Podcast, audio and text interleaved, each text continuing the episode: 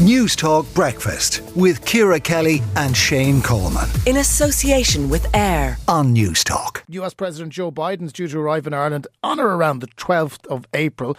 Lots of security measures will be in place for that visit. With me on the line now is security and defence analyst Declan Power. Declan, good morning. Good morning, Jonathan. How are you?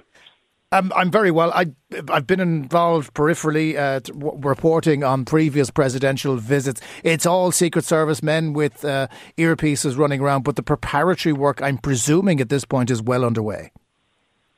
Well, yes, an awful lot of uh, the preparatory work would have started quite some months ago. Uh, and that would largely fall into two categories: the security preparation and then the, the protocol diplomatic preparation.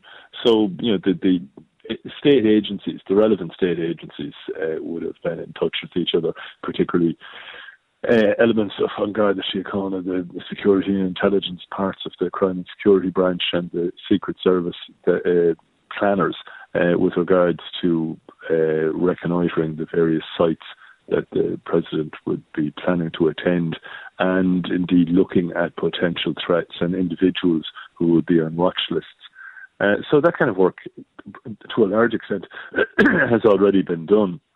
The protocol side of it, the diplomatic side of it, as to who who'll go where, who'll say what, uh, the choreography of uh, visits to different places. Uh, part of that is still uh, underway uh, and will probably be mm. underway right up until the days of, of various visits. We know Garda Leave has been cancelled, uh, meaning that other events that potentially could be going ahead around this time might have to be curtailed if the Gardaí cannot provide stewarding. But the Defence Forces would be brought in in what's described as an aid to the civil power for something like this. Yeah, that's not uncommon. Particularly depending on the president's itinerary. I mean, normally the US president, when visiting here, stays in the ambassador's residence out in Phoenix Park, which is a, you know a much easier place to secure. Uh, because of its location in Phoenix Park. If he's staying, as uh, George Bush did on one occasion, he stayed, I think it was in Dromoland Castle, it was somewhere outside of uh, Dublin anyway.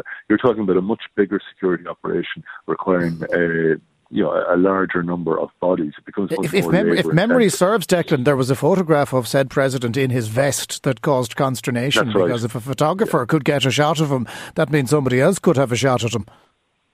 Well, yeah, true enough, but the, the uh, yeah, sometimes these things get blown out of proportion because.